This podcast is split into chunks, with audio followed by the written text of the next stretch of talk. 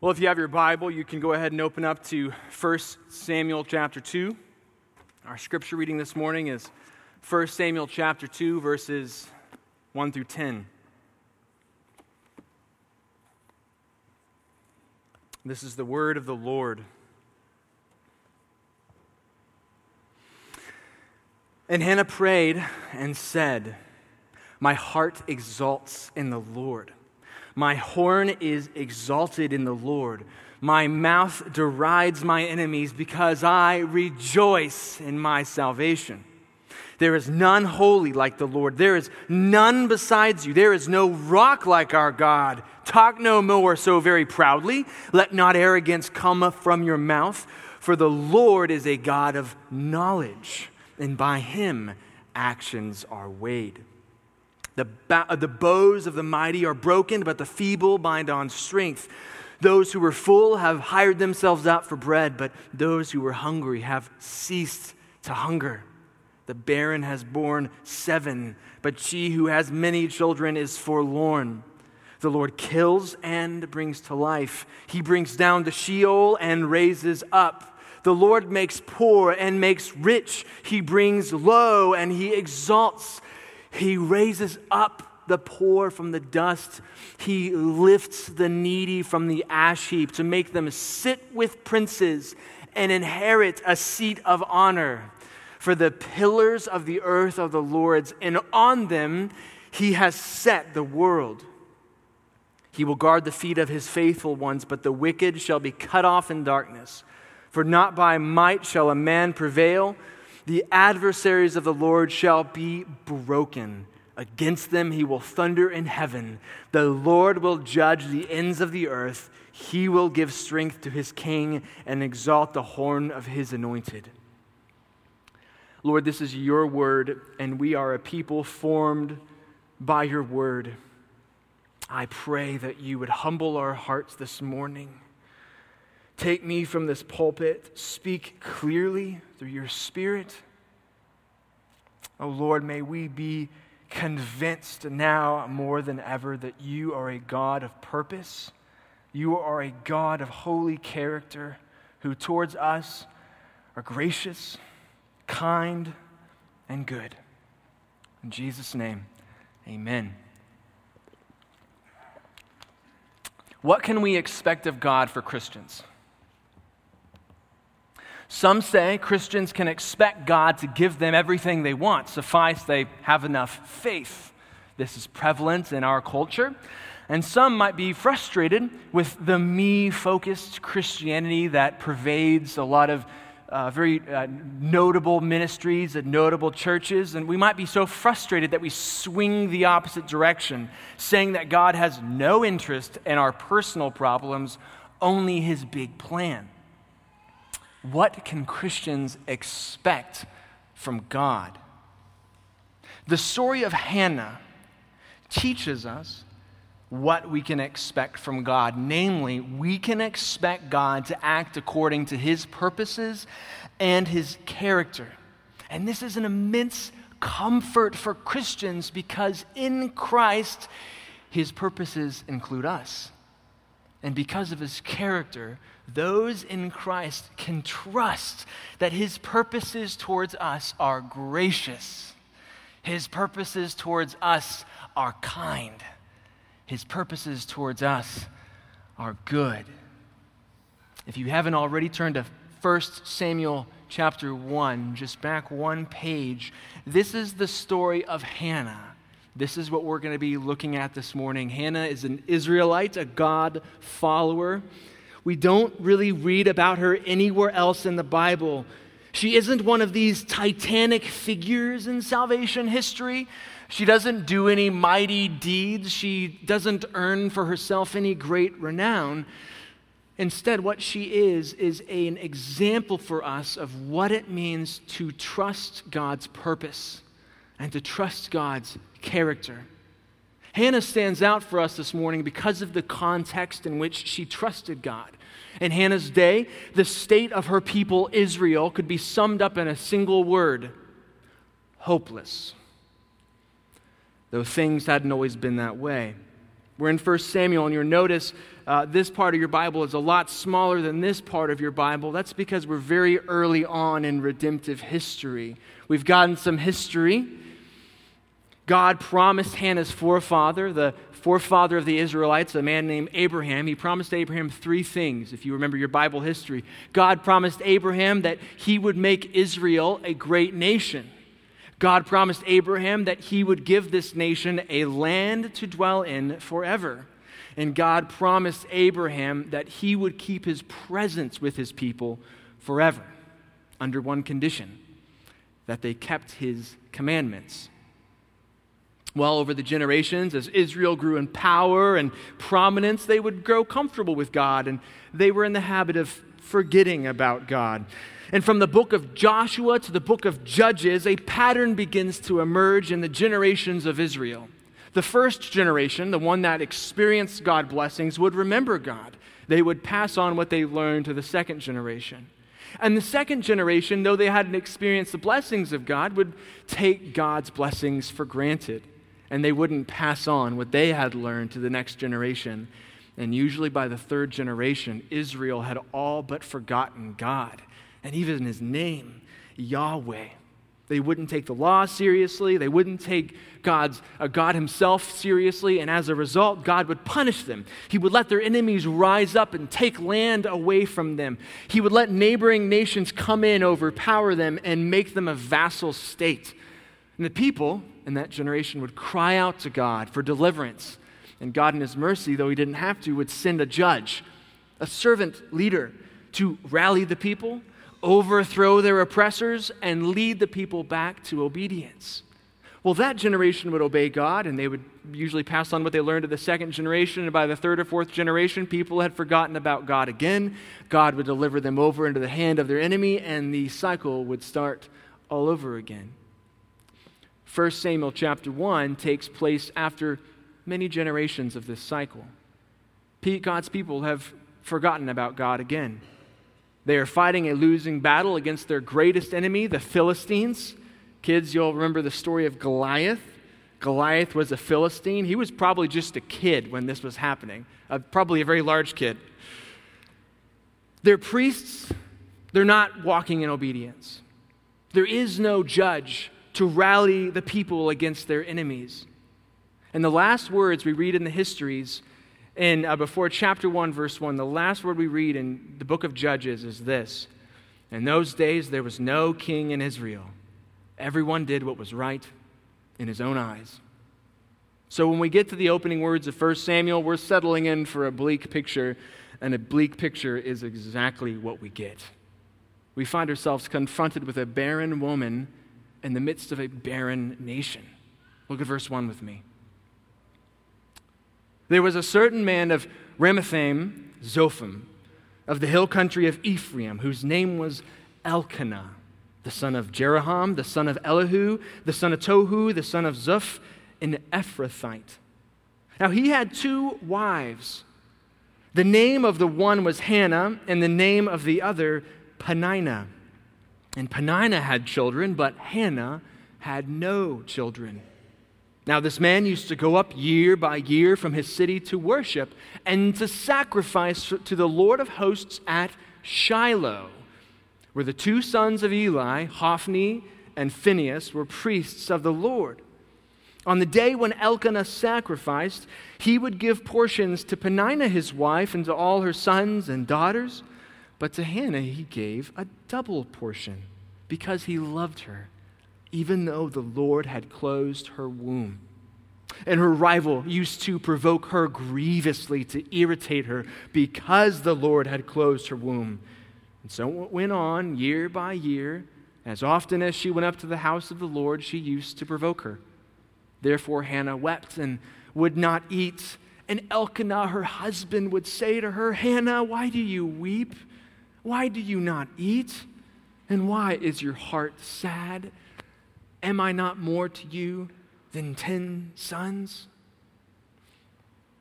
Well, we read this opening and we are immediately confronted with problems. First, we learn that Hannah, the hero of our story, is barren. She cannot have children. In fact, there is a, a theological flavor to this news. Verse 5 and verse 6 both say she can't have children because God had closed her womb.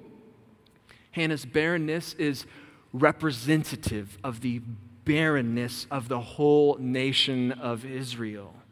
We read in verse 3 of the priests Hophni and Phinehas, the sons of the high priest Eli. Now, there's some foreshadowing here. Hophni and Phinehas are supposed to be the spiritual leaders of Israel, but they're corrupt. Their behavior is actually pretty shocking. If you read ahead in chapter 2, we read that they abuse their positions of authority. They're prostituting women who are coming to worship. They're stopping people who are bringing their sacrifices to the Lord. They're carving out the best portions for themselves and saying, now go ahead and take the rest to God. They're abusing their position of, of, authority. They have no respect and honor for the Lord, and they're making a mockery of God's house. And their father, Eli, who's a genuine dude, he's the high priest. He is in a totally incompetent worship leader. We read later in chapter 2 that Eli's eyesight is dim, it's, it's almost gone. He's a very old man. And Eli is a parable for Israel's leaders. Their eyes are spiritually dim, they don't have the sight to see where God is leading them.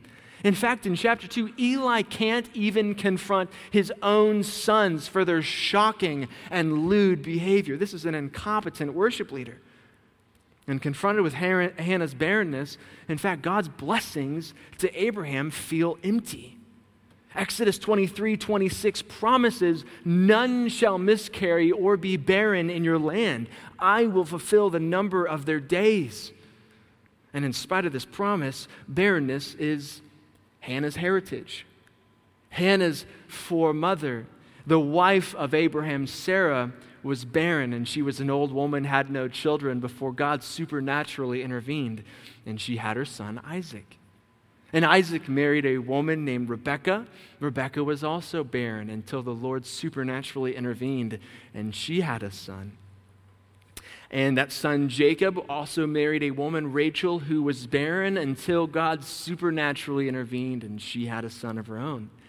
God intervened for each of those godly women. And as we come to this text this morning, we have to wonder will God do the same thing for Hannah? Will he show himself to be trustworthy of his promises to the Israelites?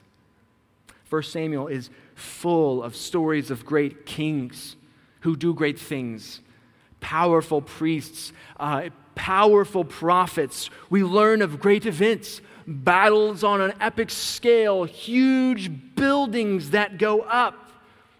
But Elkanah, Hannah's husband, is a no one from a nowhere town and a nowhere city.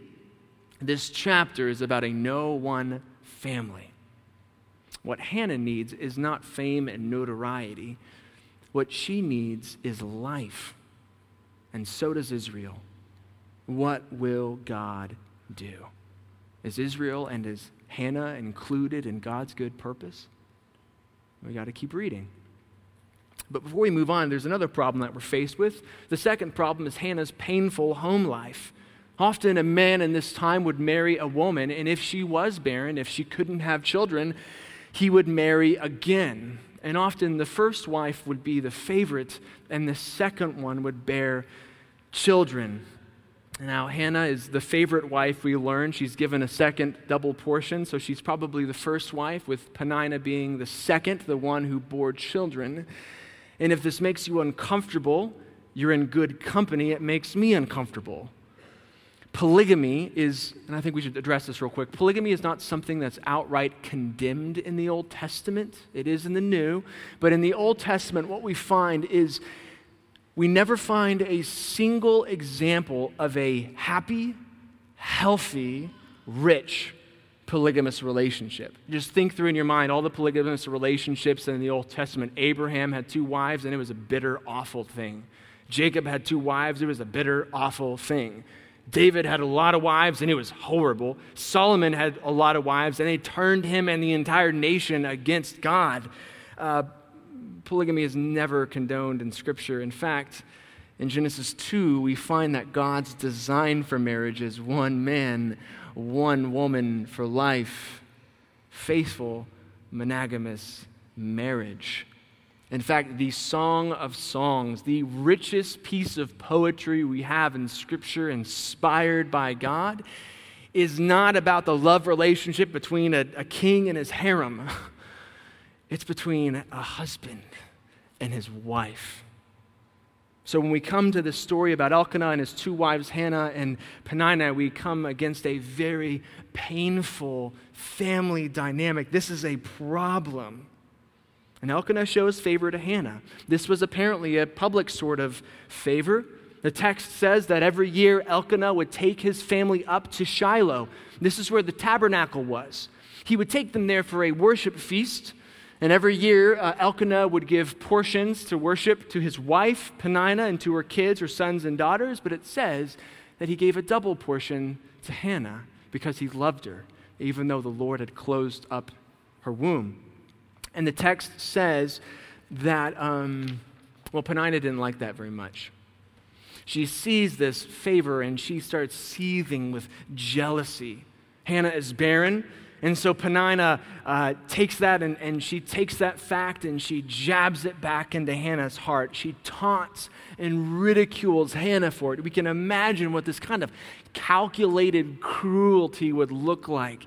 Hannah, we're getting ready to, to make the trek up to Shiloh, and I just got to say, getting seven kids ready for a road trip is sure a problem. Am I right? oh, that's right. Hey, Hannah, uh, we're sitting here in Shiloh at this feast. I would love for you to come sit next to me. Oh, but this is where my sons have to sit, and um, this is where my daughters have to sit. I guess you'll have to find your own place. Hannah, my goodness, I'm having some child training problems. Can I come to you and tell you about them? Oh, you probably wouldn't be able to give me any advice, would you? We can imagine what this kind of calculated cruelty would look like in this time. And Elkanah sees the pain of his wife, and his heart's in the right place. He tries to comfort her, but he doesn't give her any comfort. He just says, kind of get over it. I'm, I'm better than 10 sons that's probably not the best way to help your grieving wife in this kind of scenario. His heart's in the right place, but it's clumsy and, and careless. We have polygamy, we have a bitter rivalry, we have an unhelpful comforter, and these things come into Shiloh to meet with an incompetent worship leader and corrupt leadership. This is a microcosm of Israel, and into this barren landscape, God finally enters. Look at verse 9. After they had eaten and drunk in Shiloh, Hannah rose. Now, Eli, the priest, was sitting on the seat beside the doorpost of the temple of the Lord. And she was deeply distressed and prayed to the Lord and wept bitterly. And she vowed a vow and said, O Lord of hosts, if you will indeed look on the affliction of your servant and remember me and not forget your servant, but will give your servant a son then I will give him to the Lord all the days of his life, and no razor will touch his head. Well, it seems that Hannah summons up her courage to sit down for this feast, but her heart is heavy. Probably not wanting to cause a scene, she waits until everyone has eaten and drunk, and then she excuses herself. She rises and she goes before the Lord. She goes to the tabernacle and falls down on, the, uh, on, her, on her face on the, um, on the tile of the tabernacle and she cries out to God. Her husband is no help, her home life is bitter, and she rises to worship to go to the one who can help her. And she makes a vow to the Lord. And she says this She says, O Lord of hosts, she recognizes that God is the powerful one here. He is the one with the moving power. He is the Lord of hosts, of angelic armies. He commands power in the world. She asks God to look on the affliction of your servant. Now, this is a common refrain in Israel's history. When God spoke to Moses from the burning bush, I'll remember back in Exodus, um, God told Moses, I have seen the affliction of my people Israel, and then he sends deliverance. This is a phrase that comes up again and again. Israel at that time was under slavery to Egypt, and Israel in this time is under slavery to their sin. And Hannah again cries out. She says, uh, Look upon your servant. She says, Your servant, your servant, your servant. Three times she describes herself as God's servant. She's making a contrast between the Lord of hosts, the powerful one, and herself, a servant of God. No one with any asking power, no one with any moving power, not a king, not a queen, not a person of influence, just a servant of God coming humbly to the Lord of hosts with a desperate prayer on her lips. We get the idea from this prayer that this is something that she prayed year after year. We get a Philippians 4 6 reality happening here. Paul tells us in Philippians 4 in prayer and petition with thanksgiving, make your requests known to God again and again and again. It is good for Hannah to go before the Lord with this request because God, we're told in verses 5 and 6, is the one who had closed her womb. God is glorified when we put His purposes and His plan above our own desires. Jesus prayed in the garden, Not my will, O Lord, but yours be done. Now, Hannah doesn't say these exact words, but her vow shows just how God centric her prayer is. She says, If you give me a son, I'll give him right back to you. She says no razor will touch his hair. That's not like a hairstyle move or anything like that. This is language of a Nazarite vow. A Nazarite is someone who their hair would not be touched, no razor would touch their hair or their beard. They would not uh, drink any strong drink, wine, or alcohol. Uh, they wouldn't touch any dead thing. In, in a word, they were set apart for service to the Lord. God's man. And Hannah says, If you give me a son, he will be your man. He will belong to you. This is beyond what godly parents do when a, a child is born and they dedicate that child to the Lord. Many of you have been part of child dedication services. This is not what we're talking about here. Hannah is saying, literally, God, if you give me a kid, I'm going to give him to you physically, fully, for the rest of his life. And Hannah continues praying, and we come across this in verse 12. Eli comes to the scene. Verse 12, as she continued praying before the Lord, Eli observed her mouth. Hannah was speaking in her heart. Only her lips moved. Her voice was not heard. Therefore, Eli took her to be a drunken woman. And Eli said to her, How long will you go on being drunk? Put your wine away from you. But Hannah answered, No, my Lord, I am a woman troubled in spirit. I have drunk neither wine nor strong drink, but I have been pouring out my soul before the Lord. Do not regard your servant as a worthless woman, for all along I have been speaking out of my great anxiety and vexation. Then Eli answered and said, Go in peace and the God of Israel grant your petition that you have made to him. And she said, Let your servant find favor in your eyes. Then the woman went away and ate, and her face was no longer sad. Hannah's emotions in this passage are so rich. We can see Hannah in our mind's eyes laid on the floor before the Lord's house, her lips moving, but no sounds coming out because of the anguish in our, her heart. Some of you have experienced this before in times of great peril and of great need, crying out to God, making a sound in your heart, but nothing coming through. And yet God hears this. And Eli misinterprets this. This is interesting. Eli sees her and assumes that she's drunk, and he confronts her. Though Eli is old and we later learn that his eyes are dim, he can't see very well, there's probably something more going on here. Eli is a worship leader in a house with very little worship. It has probably been so long since he's seen genuine worship, he can't recognize it anymore. And so when Hannah comes with genuine worship, he just assumes, man, her passion just must be wine. It's like my son's doing crazy things. This woman must be drunk. And when he comes to her, she defends herself before him. She isn't pouring out too much wine for herself. She says, I am pouring out my soul before the Lord. She speaks out of the depths of her heart's anguish. And Eli, I'm sure, is so encouraged. He's blown away by what he sees. And so he blesses her and he uh, gives her a prayer with God's favor. Now, notice when, when Eli blesses her, this is important. Eli doesn't promise Hannah anything, he acknowledges that God has heard her, and he gives her a blessing. May the Lord grant your request. He has heard, Hannah. Be at peace. And the text tells us that Hannah is refreshed her face is no longer sad, and she is able to stomach food again. Now, we know, if, if you know the story of Hannah, we, we know how this story ends. Hannah does indeed get the, uh, the desire of her heart, but she doesn't know that yet. And if we're reading this story for the first time, we don't know that yet. All we know is that after Hannah came before the Lord, her face was no longer sad, her heart was no longer troubled she could stomach food. Hannah gets the desire of her heart, but many times we won't. And many times we don't. Though Hannah hoped God would answer her prayer, her deepest hope is found in something else.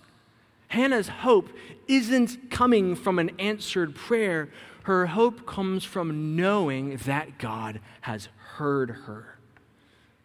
Proverbs 13, 12 says, Hope deferred makes the heart sick, but a desire fulfilled is a tree of life. Before Hannah went to God, her face was sad.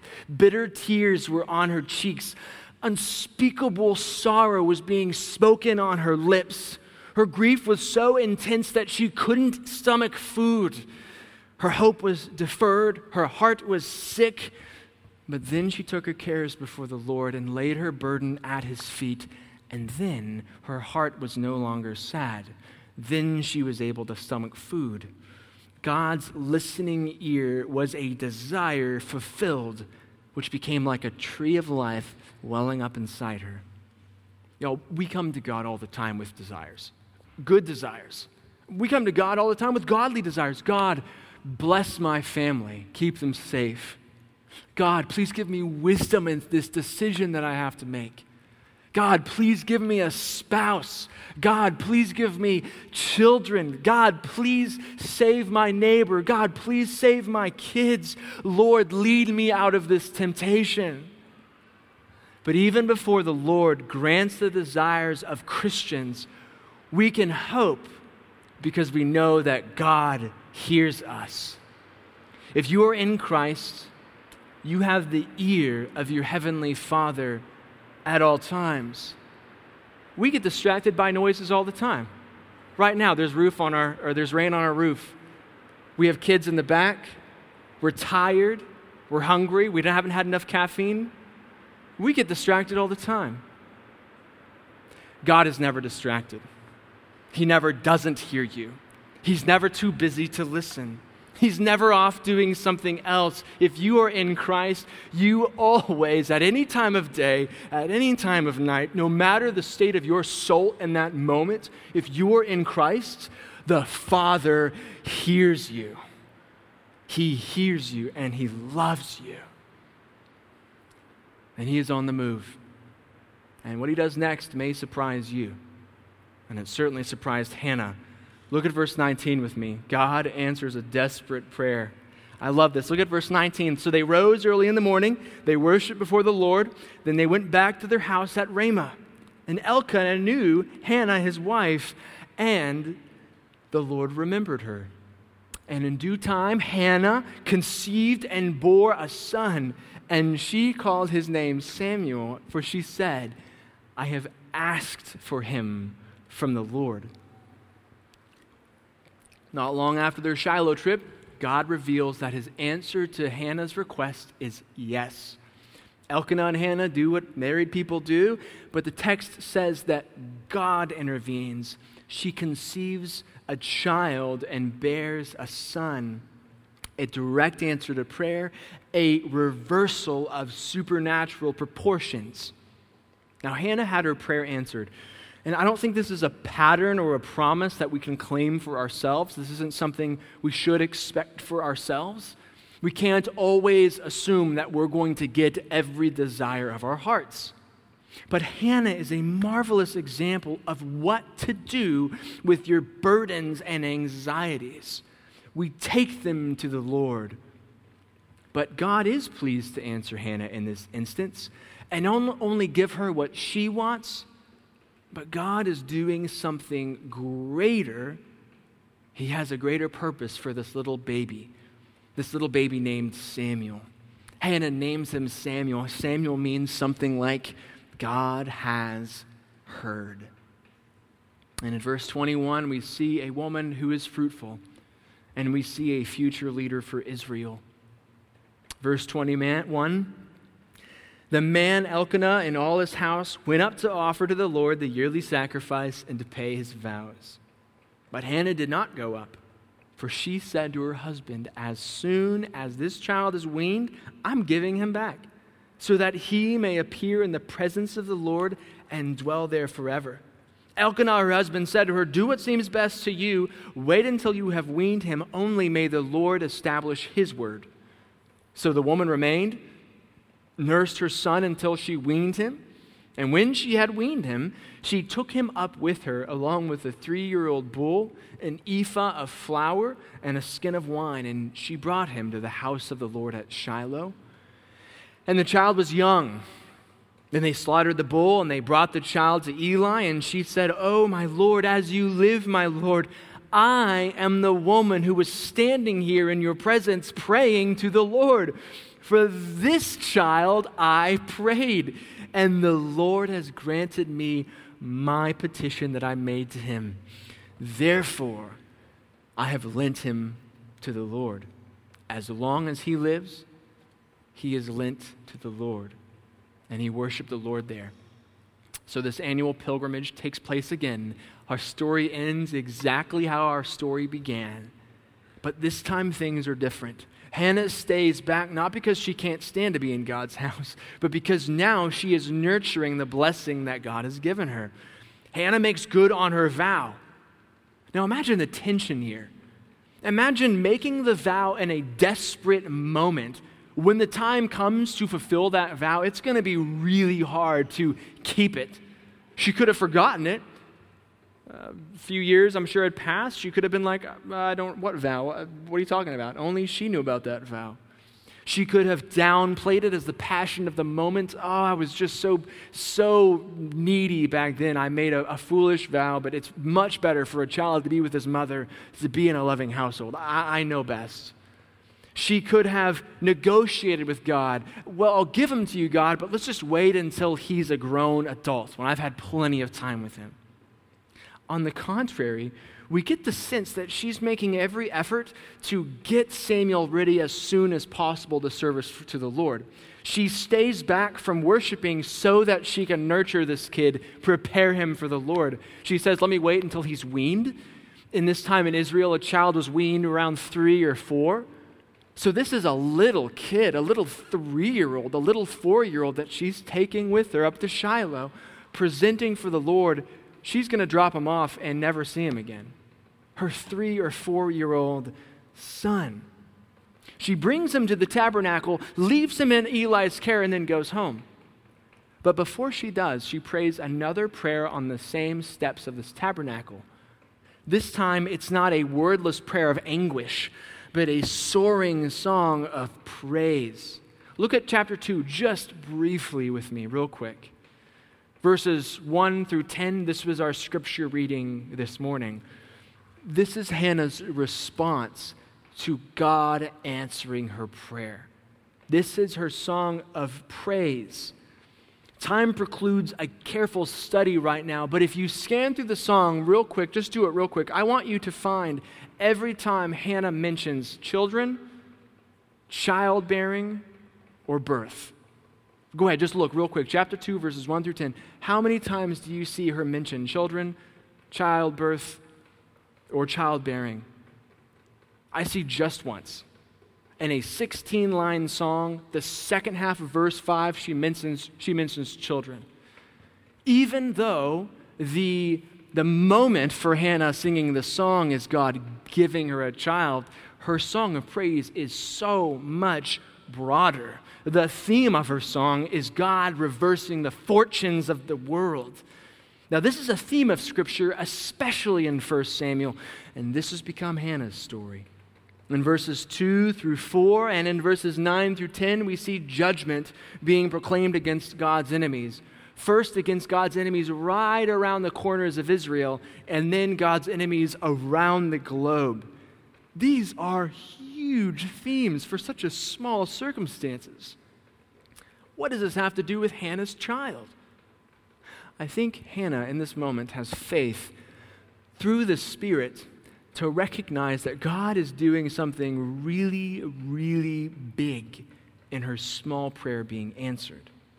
We get just a tiny hint of this. We get a glimpse of it back in verse 1 of chapter 1. Look there again. Let's see if we can find that hint real quick. And in chapter 1, verse 1, we see that there was a certain man whose name was Elkanah. He was the son of a son of a son of a son. And the important phrase is right there at the end an Ephrathite. Now, verse 1, we're told that Hannah is an Ephrathite. Why does that matter? I'll tell you. You guys ready for the big reveal? Because an Ephrathite is from Ephrathah. None of us have ever heard of Ephrathah. I mean, this is a nowhere town. This is a nobody person. Who's ever heard of Ephrathah? But tell me if you've heard the other name by which this same city is called Bethlehem. Micah, a prophet 300 years after the birth of Samuel, would write this But you, O Bethlehem Ephrathah, who are too little to be among the clans of Judah. From you shall come forth for me one who is to be a ruler in Israel, whose coming forth is from of old, from ancient days, and he shall stand and shepherd his flock in the strength of the Lord, in the majesty of the name of the Lord, and they shall dwell secure. For now he shall be great to the ends of the earth, and he shall be their peace. Jesus is from Samuel's hometown. 700 years after Micah prophesied this, King Jesus is born in that same nowhere, nobody town, Bethlehem, Ephrathah. And Hannah, in her song in chapter 2, just sees a seedling of something even bigger happening in her little baby Samuel. And Jesus would be the fulfillment of that thing. Here's the point for us this morning. When you don't understand what God is doing, you can trust God's purpose and you can trust God's character. On this side of the cross, we have immense insight into the Old Testament. We read Hannah's song and we see Jesus in verse 1, Jesus in verse 2, Jesus in verse 3. But when she sang those words, she couldn't have possibly imagined what was in store for her baby boy. Her baby boy Samuel would one day anoint the great king over Israel, King David, the one whose lineage would come through to Jesus. Yet in this song, though Hannah doesn't know what's going on, we see joy, unshakable joy that God is doing something big, something bigger than Hannah, than Eli, than Samuel. Hannah's joy doesn't come from knowing all the particulars of God's purpose for her son, but in knowing that God has a purpose. The path to irrevocable joy is tying your happiness to the purposes of God. Sometimes my desires just naturally line up with God's purposes, and I get what I want immediately. Um, I, I, pray each day that God will take care of my family, keep them healthy, and, and, most days God does that. He takes care of them. They're, they're healthy, no problems at all. Pray for three meals a day, and I get three meals and more. Uh, I pray for a warm room and a, a roof over my heads, and God gives it to me. Many times, my immediate desires are part of God's purposes. And while I can't know if I'll get exactly what I want every day, I do know, based on what God has revealed of Himself in Scripture, that His purposes for my life each day in Christ are good, are kind, are gracious. And I also know, if I've been reading my Bible, that I know how this story ends. I know God wins. I know that all evil is taken care of and I know that all of my ultimate desires are fulfilled. And in the meantime, I can leave the particulars up to God. So even when I don't get what I want, my joy remains so long as I am lining up my desires with God's purposes. I have joy irrevocable. Now, there's a tension here. Sometimes we can't reconcile God's purposes with our immediate circumstances. Sometimes, in the midst of suffering, of a particular circumstance, we look at what we're going through and we cannot see any way that God has a good, gracious, kind purpose in what's going on. And if you are alive long enough, you will come to that place. You can't understand how God possibly could use your circumstance for good purpose. You don't see how God's character squares with what you are going through. Three years ago, my wife and I um, lost our first child to a miscarriage. And I was prepared for miscarriages. I knew they happened, but I was not prepared for the grief. I've lost family, and years ago I lost a very close friend. I know what grief feels like, but I was not expecting this grief like the, the first signs uh, of, of what was happening was on a Saturday, and my wife called me while I was in Dallas at a, a concert with, with my students, a Christian concert, and she called me, we prayed, and I went back in that room, and that band, the song that they sang when I walked back in the room was a song called Sovereign. You are who you are, you never fail to be who you are. Always on time, always in control, every knee should bow, you are Lord of all, sovereign, sovereign, sovereign. And in that moment, I couldn't reconcile those words with what I was going through. We lost the baby on a Sunday, and I was fine during worship rehearsal. This was back when we were meeting on Sunday nights. I was fine during worship rehearsal. And then when it came time to sing that first song, Come Thou Fount, I could not find the words to utter, Come Thou Fount of every blessing. Tune my heart to sing thy praise. I was just undone. And I wish that I could say that that just happened for a weekend. But it was grief that went on for weeks with all its accompanying doubts and questions, anger and frustration. It was weeks. God surrounded my, me and my family with love. He gave us meals through the church, surrounded us with comfort. We were given immense fellowship, but I didn't want God to give me fellowship or meals. I wanted God to give me my child back. I wish I could say that I was just filled with peace and trust and had joy irrevocable but the fact is, I didn't. I resisted God's love, His care, and His affection. And yet, God didn't despise me for it. He never rejected me, He never moved away. And in that season, many blessings came. I was blessed in spite of my own sin. This church loved me in a profound way. I grew very close to my own wife. I've come to cherish life more. I come to cherish heaven more. I think of heaven so much now that I know that someone is there. And while I certainly can see many good things that God has brought about as a result of this, God has never told me exactly why he had accomplished he had to accomplish those things the way that he did. And at this point, I don't think I'll ever know. And yet, joy has returned to my soul because I've realized that God never stopped being who he was.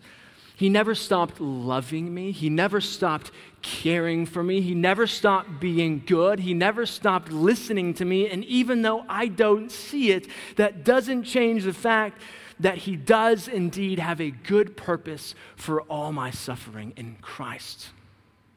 What is so amazing about the story of Hannah is that after thousands of generations have passed, God has not changed at all. God still loves his people today. God still delights in his people today. God's purposes for his people are still always good, not because we deserve them or that we've earned them, but because his son gave himself up for me and made me his own. This joy is offered to all but it is only enjoyed by those who humbled themselves before the Lord, repented of their sin, and given themselves over to Jesus. After Hannah dropped Samuel off at the tabernacle, Hannah's life went right back to normal. I imagine after bearing a son, Hannah was still the brunt of Peninnah's taunting. I imagine it even got worse after this. Israel was still a barren land. There was no king. People still did what was right in their own eyes. Eli was still as blind as a bat, and his sons Hophni and Phinehas were still as corrupt and vile as ever. Yet for Hannah, everything had changed.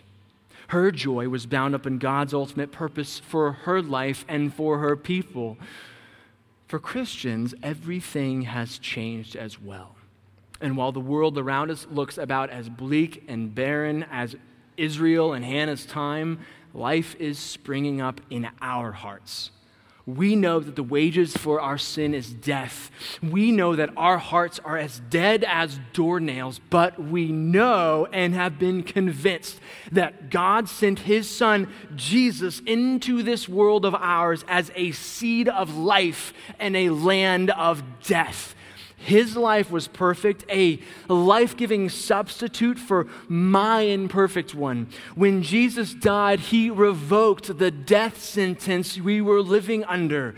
He rose from the dead, he broke the power of death on our lives. And for those of you who are in Christ, God has brought the seed of the gospel to you in his own time, according to his own purpose and for those in Christ, that seed of life has grown and blossomed into eternal life. Though your circumstances may not have changed much since coming to Christ, everything has changed because God's purposes towards you are good and gracious and kind. And that doesn't change even if you can't see it. What can Christians expect from God? We can always expect that He will do more for us than we could possibly know to ask. God will keep glorifying His name even when our circumstances seem bleak we can expect God will work in a hundred ways that we cannot see. No one could see the shock waves of salvation that would come from Hannah's prayer being answered until Hannah and most of her generation were long gone. Yet God is at work, and He is at work today in our midst. Don't you want to be part of that? Let's pray.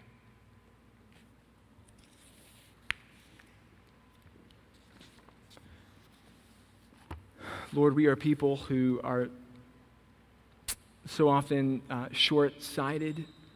We could not comprehend all that you are doing in your people, in the world at any given time.